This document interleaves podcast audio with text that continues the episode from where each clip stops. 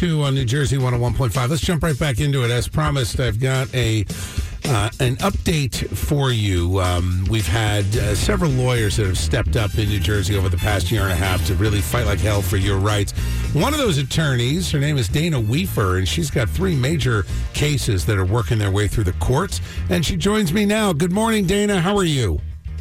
Good morning, Bill. I'm good morning, Bill. I'm good. How are you? it's great to have you on. Uh, you have been at the forefront of this, fighting for people's rights against the the vaccine segregation and discrimination, against the mask mandates, against the the uh, the federal mandates, the school mandates. Let's start with the uh, one that hits close to home for a lot of New Jersey parents: the uh, the the uh, lawsuit against a local New Jersey college.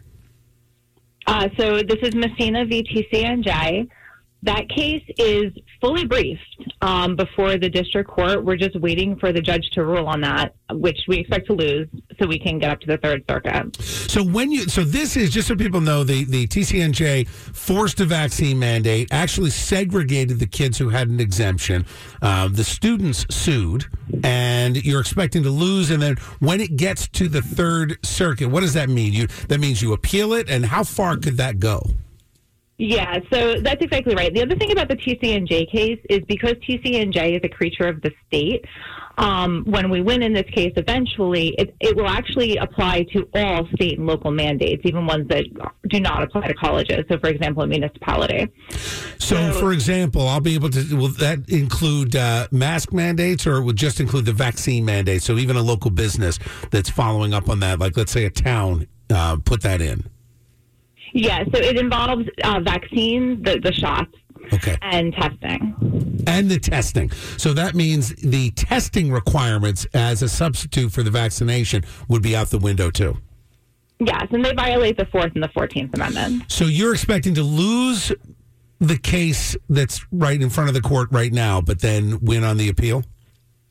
Um, I don't know if we'll win on the Third Circuit, but we'll go all the way up to SCOTUS. These cases have to go up now, and I actually think I mean, I hate that this has been going on, but I think the timing on this might work out better because the federal cases are going up first. Yeah. And those are easy to strike down. So let's talk about that. Smith versus uh, the president. Uh, this is a case challenging the federal employee mandate and the contractor mandate. Tell me what's happening there.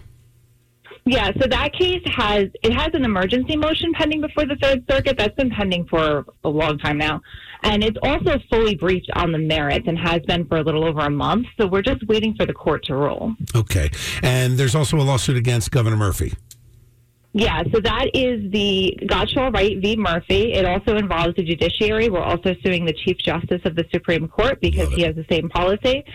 That has been put off. The state got a couple of extensions on the time to answer, but their answer is due today. So they will move to dismiss. We're going to cross move for summary judgment. The judge will probably deny it and then we'll be up in the third circuit on that hopefully by the end of February, beginning of March. Dana, you sound so confident. I love it. I love it. So the end result is this is going to impact in any of these cases the the vaccine mandates and the fact that people have lost their jobs. Do you expect that people will be able to turn around then and sue for damages? So I'm I'm actually starting two test cases on that now. I'm doing one for an improper denial of a medical exemption, and one of the plaintiffs in my state cases we're going to be instituting a 1983 action, which sues individuals for violation of their constitutional rights. That is fantastic. So for those, uh, so what does that mean? That could mean uh, company owners, HR managers, anybody that has uh, been involved in this. So possibly, if Good. they're acting under the color or authority of law, so if they're following the mandates, basically Section 1983 and the, and the lawsuits we hope to bring is to show people that you can't just say that you were following orders.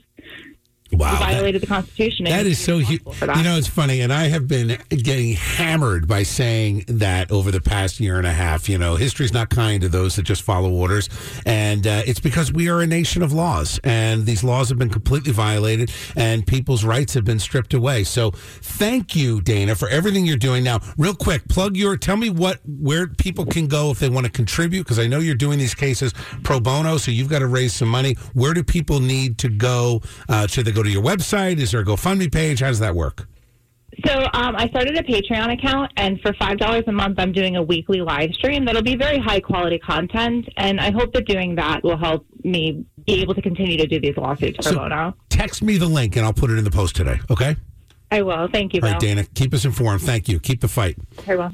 Take care. That is Dana Wefer, uh, Morristown attorney. As you heard, literally, she's going to win. And we're going to undo all of this nonsense. But again, stay tuned. It takes time. Everybody else hang in there.